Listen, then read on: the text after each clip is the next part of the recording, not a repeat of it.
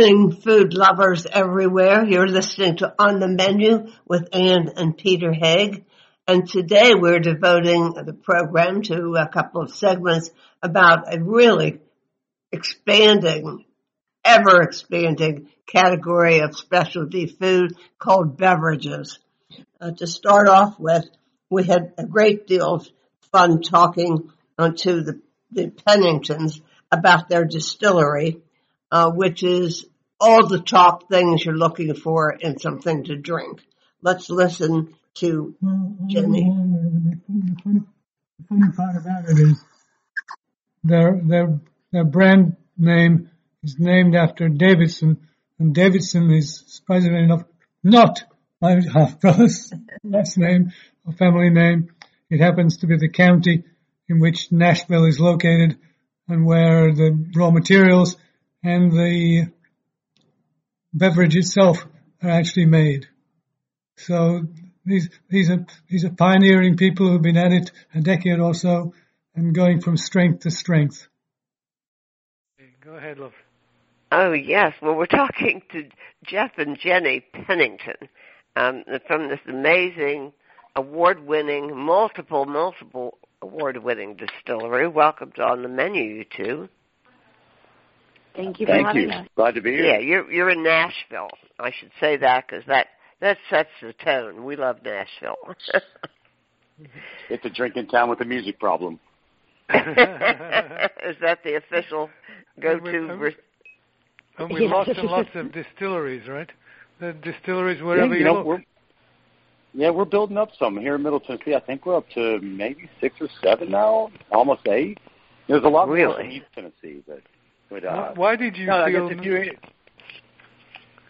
why Go did ahead, you sorry. feel the necessity to get another one, to open another one?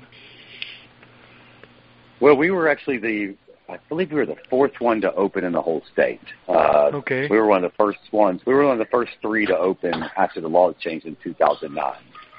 Um, but the reason for us is was pretty straightforward. I mean, the history of Tennessee whiskey is was was always there. I mean, it, the actual idea came from Jenny and I. We traveled Europe for a little bit, and we were looking for a brand to import. And, oh, Oh, really? okay, all right. and- yeah, and we realized that uh, that you know, no matter where, no matter where we went, whether it's Turkey, Greece, Spain, Italy, you know, you say Tennessee, and everybody in the world knows two things: Jack Daniels and Elvis Presley. like, uh, they probably couldn't pick out Tennessee on a map, but they could. They they all knew it. And you know, at the time, you couldn't have distilleries again. And then when we came back, it was about you know we were started hearing whispers of the laws changing to allow them to open up again. So started our research, and uh, what we realized is, you know, Tennessee had almost more more distilleries than any state in the union prior to Prohibition, and the fewest after. Here we are with the world's number one single SKU sold whiskey in the world, and there's really no competitor to it. You know, you look across the border in Kentucky. My wife and I both sold bourbons for many years, and for the distributors, and there's hundreds of great bourbons. Uh, but you know, there's really other than George and Jack, there was no other Tennessee whiskeys. Where at the turn of 1900, just in, just in Davidson County, which is where Nashville is, there was over 60 registered stills. Uh, we have all the same elements. We have the hot and the cold. Uh, you know, we always have the saying, if you don't like the weather in Tennessee, just wait a minute. You know, like today's 74, tomorrow probably it's going to be like 40. You know, and it goes back and forth. So you get lots of different temperature changes. We've got more caves and springs in any state. We're just, you know, we're the Tennessee Valley, so there's unlimited amounts of just great limestone filtered water. Uh, and there was a lot of farming. You know, at the end of the day, distilling was an agricultural business. It, it was a way for farmers to move their grain to the market at the end of the season outside of just in bushels of bags, right? They could take it Right, in jars. right, right. And and so the history was here, the quality was here, you know, and for us, you know, we looked up at Kentucky saying, well, Kentucky's got this glory because they never really shut down. So they they kept it going all the way through Prohibition and after, where we ended it during Prohibition and even stayed in Prohibition for 10 years after Prohibition ended federally on the national level for Moore County, and then all the way until 2009 for the statewide. Now, is it is it true that, Mr. Jack Daniel, not Daniels, was actually taught to make taught to make bourbon? I mean, to, to, to, to make whiskey by an African American slave? Uh, you know, I wouldn't be shocked. I, I believe that's that's the story that I've heard. I mean, that's that story was actually the history of Jack Daniels was printed in 1972, uh, and it talks about that in there. And so the story's not new. It's just finally someone really took something with it and ran with it. If that, if you know what I mean. Uh, yes, yes, yes. G- great story. Uh, you know, he Jack. I believe the story I've heard. Now I'm not a historian, but is that uh, the preacher, oh, what was his name, that owned the Jack Daniels, uh, the, the original distillery. Um, gosh, I should remember his name. The preacher owned the distillery, and the preacher too had slaves. Um, and you know, Mr. Jack Daniel went to work for him when he was, I don't know, in his teens. Because I heard he bought it in 15, when he was 15 years old or 16 years old. And so he worked side by side with Nathan Nearest Green and, and a lot of other, I'm sure, plenty of other people, unfortunately slaves. And so when Jack Daniels bought it, I guess the preacher's wife, you know, prohibition was coming, you know, the the whole movement was happening, and the preacher's wife basically told him like, look, you you got to pick, you got to pick between your church or the distillery. I you know, I just don't feel good that you're doing both.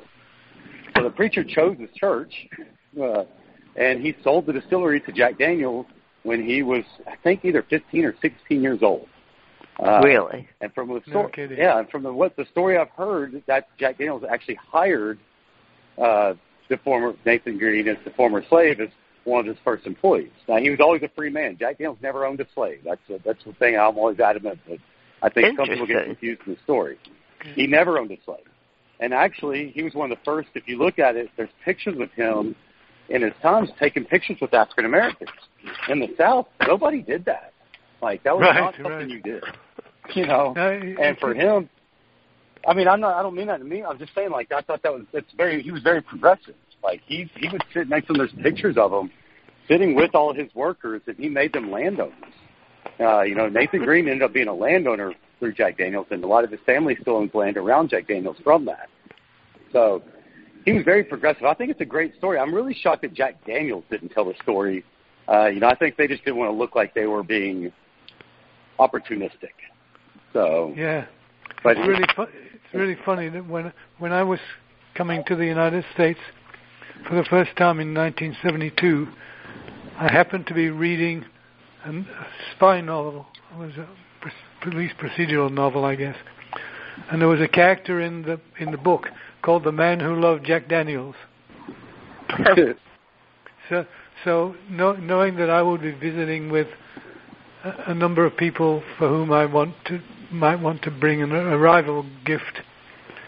I bought four bottles of Jack Daniel. I remember they were green labels on the outside.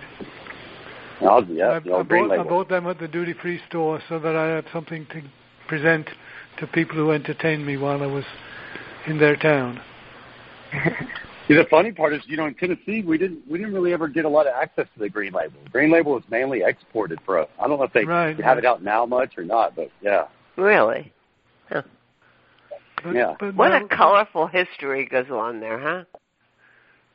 Oh man, was- and that's why we chose Tennessee. I mean, we're both. I'm born and raised here. Jenny's been here since she was eight, and you know, we have the history. Like we have all these stills and all. The, you know, there's tons of old distilleries that that lived here before, and there's processes, and there's a history. You know, there's a there's a brand, there's a franchise there. It's kind of like champagne or tequila, or uh, you know, anybody has a region. I mean, we are a region. Like I'm not saying that Texas whiskey can't be good, or Colorado whiskey, or Wyoming whiskey can't be good. It's all great, but people know Tennessee whiskey.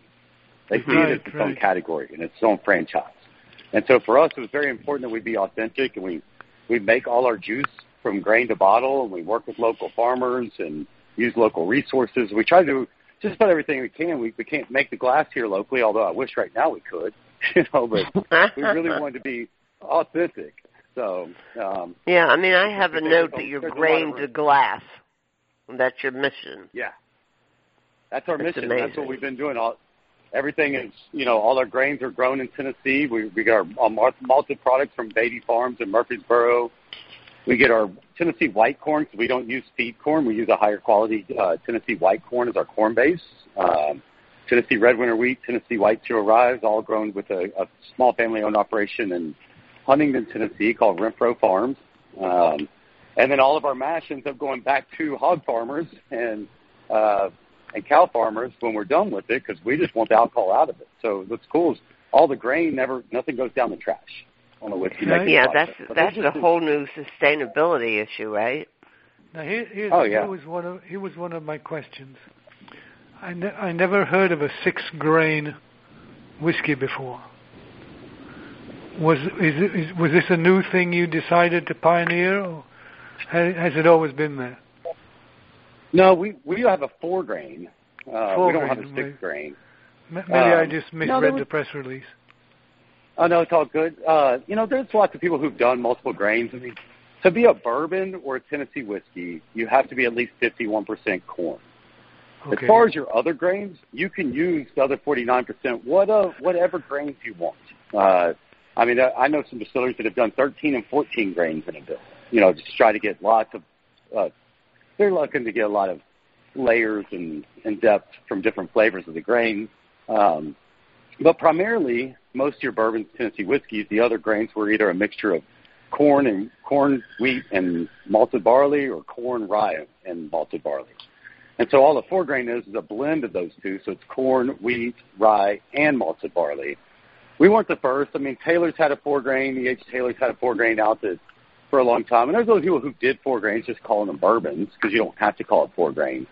Um, so I would say we're completely innovative on that. We just we like the idea of getting a balance where you get the sweet from the wheat, you know, it's spot in the dry and the spice from the rye.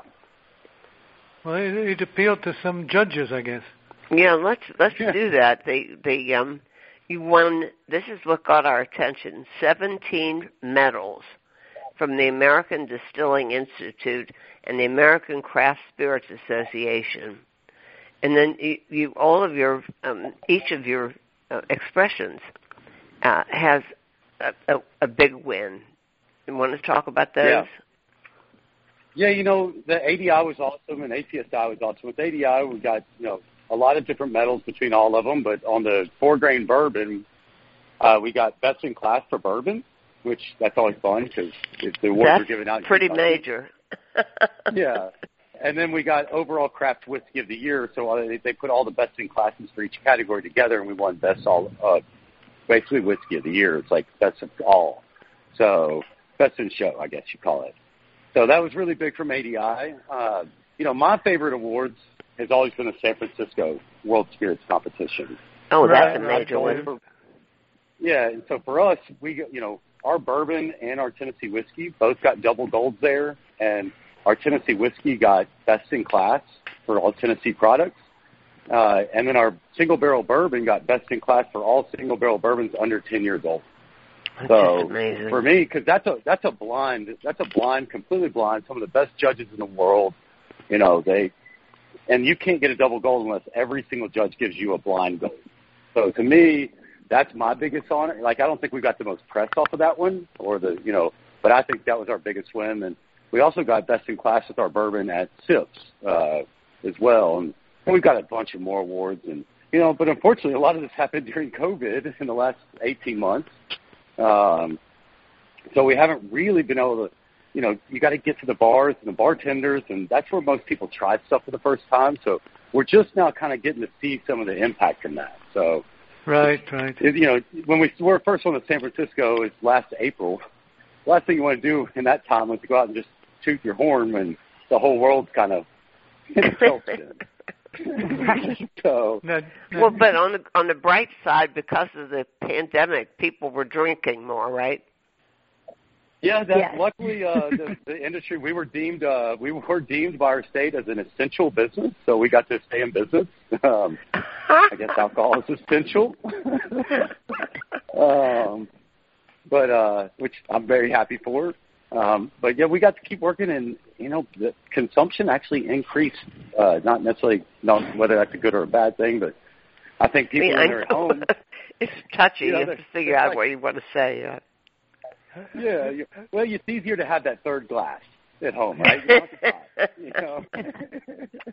have you have you But then you don't know what's going on with the world. You're like, are we ever going back? Are we ever opening back up? Dad, Dad, coming, I'm gonna have a point.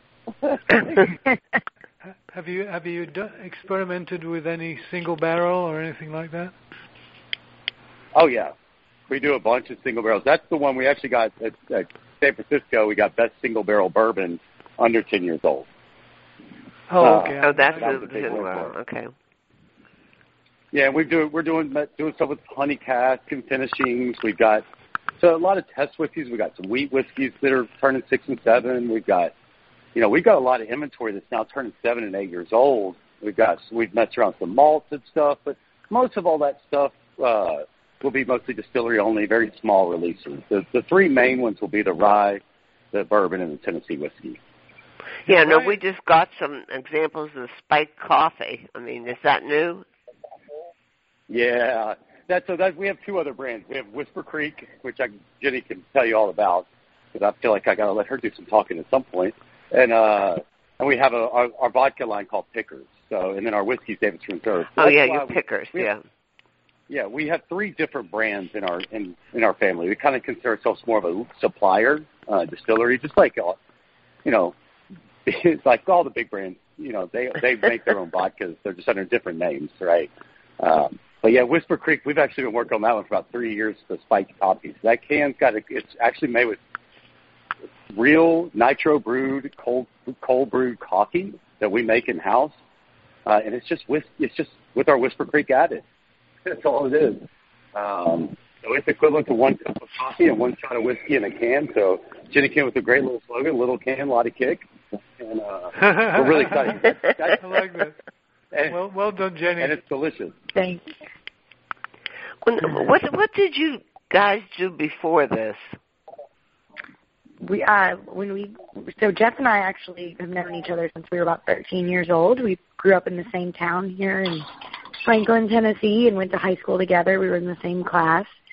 Um, and when we both graduated college, we wound up working for competing liquor distributors. So we both worked at the distributor level right out of college, which was pretty unique for people our age. None of our friends had jobs like that. Um, we both managed to score one, and it was fun to, you know, reconnect and see each other and compete against each other, but also to have like a friend in the business, you know, that you What? could relate to that's your age and everything. Charming stories, really charming. Uh, yes, we did. We were not. We were not high school sweethearts or anything. We were just friends, and then later down the road, uh, it became romantic after college and all that. So oh wow. Well, what what are you going to do next? You've won everything around. I guess you Jeff, repeat, right? He's got a he's Jenny, got a you lot want of you want ideas. to take that one? Oh my gosh, no. Um, I'm gonna let you, but I mean, they're always experimenting with new things. Jeff is so creative and willing to like try anything, and we have a whole creative committee which is comprised of like people in accounting and all different departments at the distillery. So it's not just chemists or whiskey makers. It's um, just a, a big mixed pot of of people, and they come up with ideas and they try things and um you know so there's really no telling what we'll come up with next. Um we're definitely uh he's having a good time like doing the honey cask finish. I can see them continuing some of those type you know special cask finish projects and things like that with the whiskeys. Um but there is no brand out there that we're like, oh, we're going to come up with a rum next or anything like that as of now. But we've learned to never say never. so there will be something. He- he- Yeah, one thing we when we started, we actually said we were never going to do anything but the Whisper Creek, or we were going to never, oh, we were only going to do whiskey, never vodka. And we were like, like, why not? Like, why would we say that? You know, Right. But when you're in the beginning, you think, you know, stay focused. But then as you build, you realize one, you've got to have, you've got to have revenue, you've got to have cash flow to stay alive. But two, you've got to, uh, uh, you do, you, you've got to, you know, constantly come up with new ideas. So we, we're working with new finishings or with different, different grain bills. But the biggest thing for us on what's next is is expansion. You know, keeping up with trying to build. We're small, so we've got to expand our capacity on our whiskey to make more whiskey. And uh, you know, so we have more in five or six years. It's Yeah, that's going well for us now. Uh, we're trying to find new space so we can actually build more, you know, expand our, our storage facility and, uh, and, you know, and, and increase our bottling space. We're in three different warehouses right now. So big project. Really, I guess the honest answer is we have a lot of operational growth that we have to focus on. So Uh-huh. lots of good creative things. I love now that it used to be just Jenny and me and Carter and like a few people. Now we have a whole team and, uh, and it's fun to have a creativity committee that they meet once every two weeks and they bring ideas and and it's fun to see what they're doing. So I, I would have to say definitely never say never because they've brought some great ideas along the way. That's great. there, there, there's there's a liquor producer in northeastern Italy. You should go to their website and look at some of the things that they're doing because they are just absolutely amazing. The brand is Nonino. Oh, Not Nino. no, Nino, the Oh, grappa Nonino. people. They make they make grappa, but they But they, yeah. what what what else they do, what else they do with their grappa is really quite amazing. Oh, that's exciting. Yeah, we're actually one of the things we have. We're doing our first batch of this year. We're doing our some uh, Tennessee apple brandy. Uh, we Oh, found a local orchard Good. Uh, we've uh, a couple that's been growing. They started their own apple orchard in Tennessee. They bought this land specifically for it. And they went over to the Calvados, Cal- Calvados, and they really brought and grew apples specifically for brandies and cognac. Uh, Yeah. And they've been doing it for seven years, so their vines are there. But then what they decided, they didn't want to actually do the distilling and all the production part. They just wanted to grow. So they reached out to us about six months ago and asked if we wanted to do distilling and partner with them. And we're really excited about that because uh, you know, I think brandy's something. You know, if you go to Europe, you know, brandy and cognacs, and uh, they're they're very high end. And here, for some reason, the South, uh, America, not all America, but the South side, you know, a lot of people see brandy as like a a cheap brand. Um, so I'm really curious. Oh yeah, that, that's, but you're talking about a different. brand. You're talking about a different animal altogether. Not what you're looking you're looking to do, right? Exactly. Well, And, well, and, guys, they, and they use used whiskey barrels, so that's what we have plenty of. So we're starting to do that. and We're going to lay some barrels down this year. So really excited about that. Jenny gets to create you- another brand. You guys have a marvelous story. And we're so glad you shared it with us and our listeners today. And we wish you continued success, more expansion, more trophies, whatever whatever your heart's desire is. We're, we're sure you we're sure you'll get there. Yeah, Thank it's you. a, Thank you so much. we can vouch for this, this superb, superior product, and uh, all those medals aren't aren't wrong. They're right. you deserve please come all of them. us. Thank you. If you come to Nashville, come see us. We'd love to have you guys. Oh, that would be fun. Yeah. Awesome. Thank you guys so much. Well, thank you, and thank you very much. Cheers. Podcasting services for On the Menu Radio are provided by ASP Station. www.aspstation.net.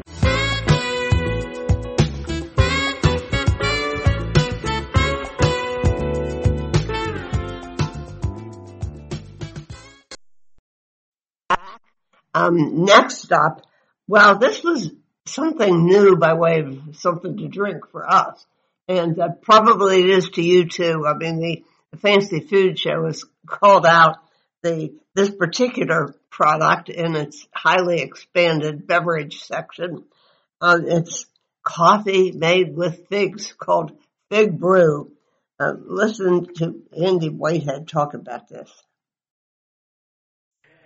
We're going to be talking to Andy Whitehead about his company and products called Fig Brew, Coffee's Mellow Mate. And Andy, when I read the description of this product, I thought this is going to be a big player in the beverage category. And it turns out that that's exactly what's happening, right? That's affirmative. Uh, we are a coffee alternative, and we won uh, Best in Show at the largest coffee festival in the Midwest. So, to my knowledge, that's the first time that's ever been done. Now, how did that happen? Yeah, so uh, we're being a new company. We've uh, we travel the country trying to evangelize our wares and our products. So we went to Cincinnati Coffee Fest. First time we've done that. And this is a show where you have lots of coffee vendors as well as others peripheral to the uh, coffee market. And the people are allowed to vote on which uh, vendor they see as uh, the most up and coming and which the which they like the best, both taste and product presentation. And Fig Brew won uh, in a general popular vote. Well, uh, bring us up to date um, of like the backstory. I mean, how did you ever think of figs, dried figs, as a coffee alternative?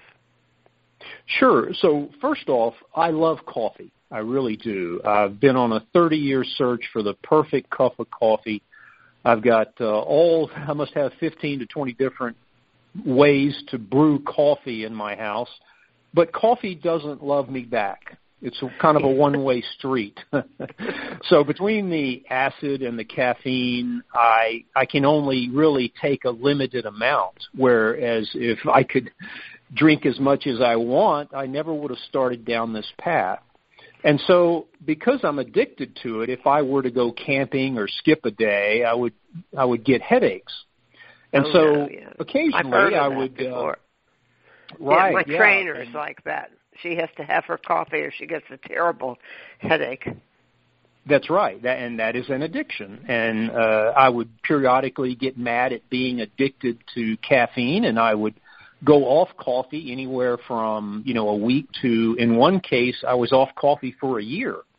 Okay. And I always come back, but just because there's, I'm just as addicted to the coffee culture as the caffeine itself. Exactly. It's sitting on the front porch, drinking that hot, earthy beverage, and waking up, planning your day. So in those times I've given up coffee, I'm looking through the coffee alternatives and I've tried everything on the market. Nothing ever really does it for me.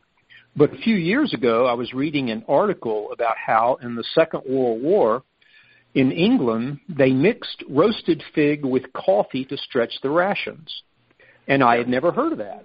I thought, oh, what a novel concept. So I played around with uh, roasting and grinding fig and over the course of a few months figured out how to do it in a in a cost effective and uh, you know in, in my home kitchen environment and i was just blown away quite frankly at how smooth and mellow and and how similar to coffee that it actually was it tastes exactly how- like coffee well remarkably so and in i fact, wouldn't know you- the difference if if i didn't know what i was brewing right.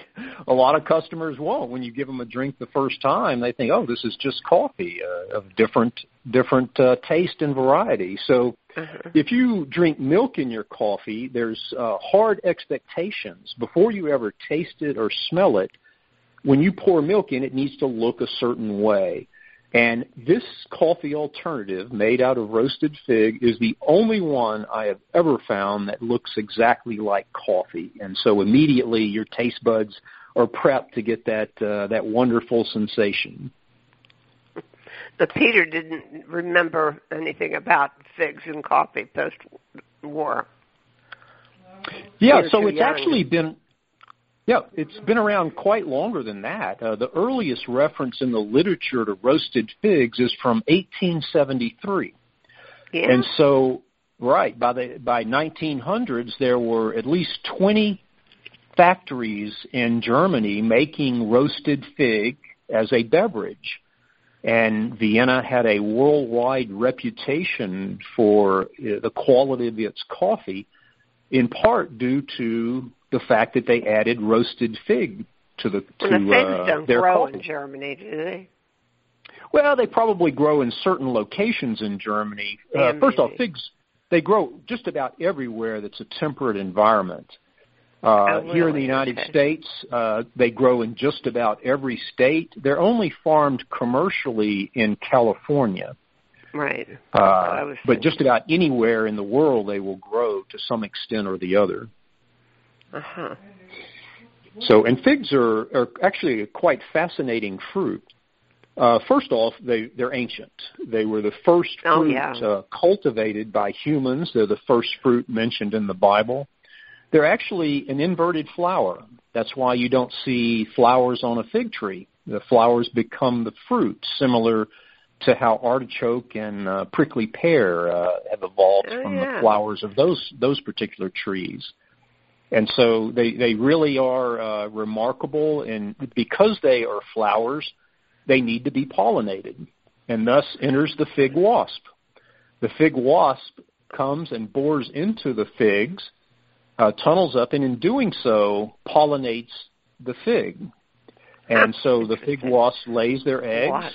Uh, so the uh, male and female out of that uh, those eggs, they breed with each other, even though they're brother and sister. the males turn around and, and tunnel out of the fig, and their life cycle is over.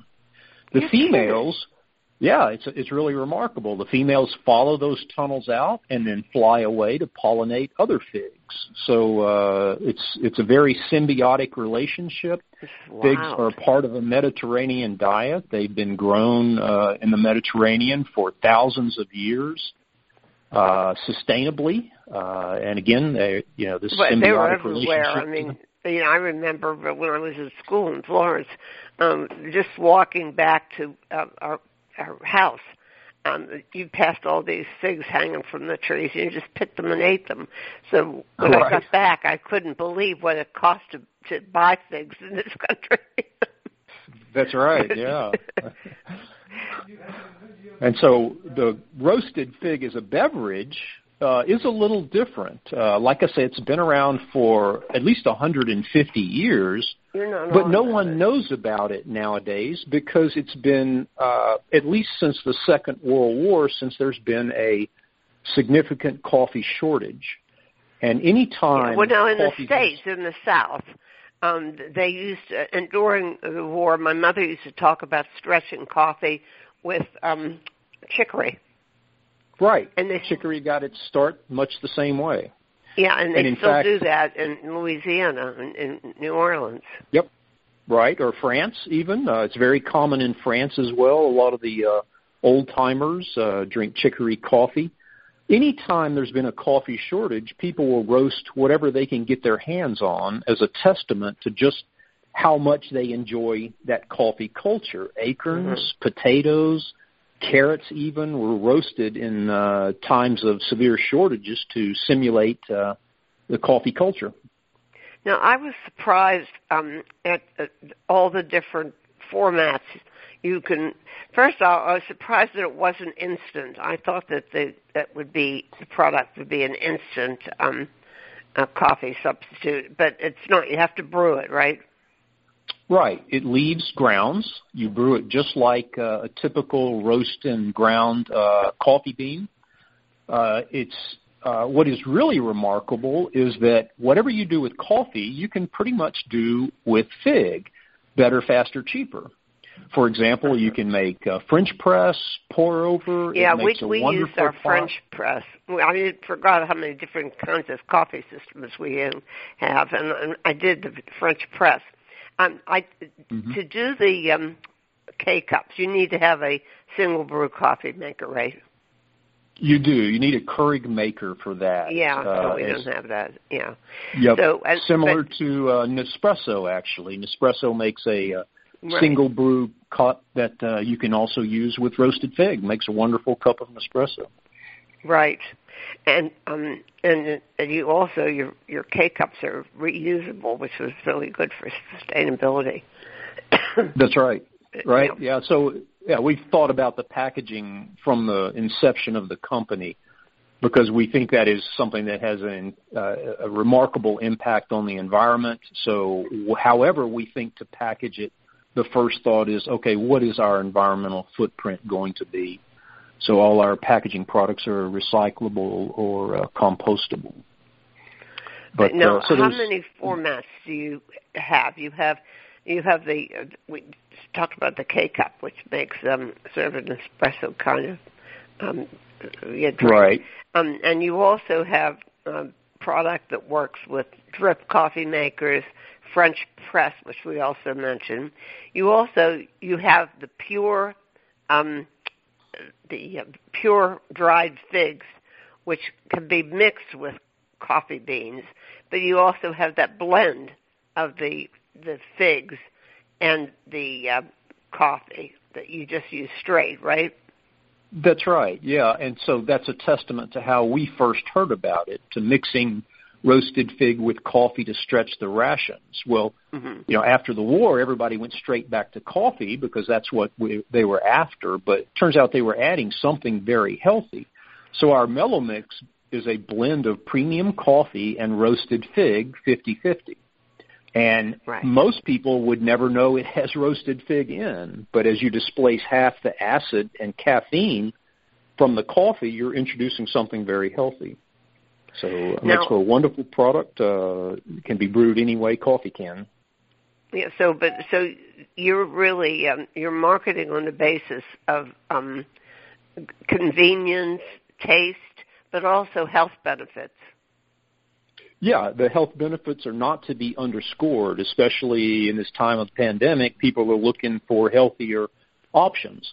And yeah. so, you know, coffee has been studied to death. It really is. And drunk in moderation, there's no real significant uh, uh, deleterious effects on health. But the problem is most people don't drink it in moderation. If a cup is good, a pot is even better, right? Uh-huh. And so, you know, most people ultimately will run into a physiological limitation, even if they can afford to, between the caffeine and the acid. There's limitations to how much they can drink in a day. And fig is not like that. It's uh, it, it itself is a functional beverage in that it has health uh, advantages over and above the nutritional value uh, and so it, there's really not much downside to drinking as much fig as you like. You can drink it late in the day, right before bed, uh, early in the morning when you're embedded in that coffee culture. It has, it's high in potassium, so it helps regulate blood pressure. It helps with digestion of calcium, so good for bone health. Has uh, antioxidants, vitamins, and minerals. So it really is a remarkable and healthy um, uh, beverage.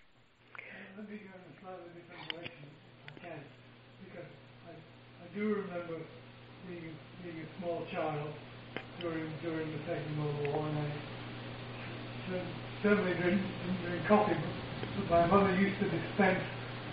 Oh, did I lose you, Ann?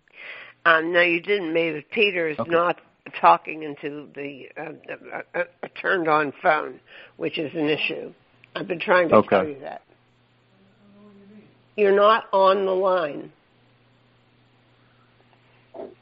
I hear you just because you're sitting in the same room, but you're not coming through the phone. No, I don't you have to keep going because I'm kind of changing over now. Well, is it recording? Is the question. Yeah, it's going into the recording. What? Going, this is going into the recording. I don't know what he's saying, but anyhow, um, yeah, I can barely hear him. Well, he's not he's not plugged into this, which worries me about the recording of it. But anyhow, um, there's nothing to be done but to press on at this point. And then if there's any okay. issue with the recording, I'll have to get back to you, Andy. Sure, okay? no worries. Okay. Anyhow, um, so we've already talked now about um, the awards that you're winning. It's recognized already as a as a hot trendy item, and um, and it fits perfectly in with the healthful movement um, that everybody's concerned about. Uh, how do you get it? What about its availability? Sure, uh, you can buy through our website, uh, which is I'm about to me that. Right, yeah, www.figbrew.com.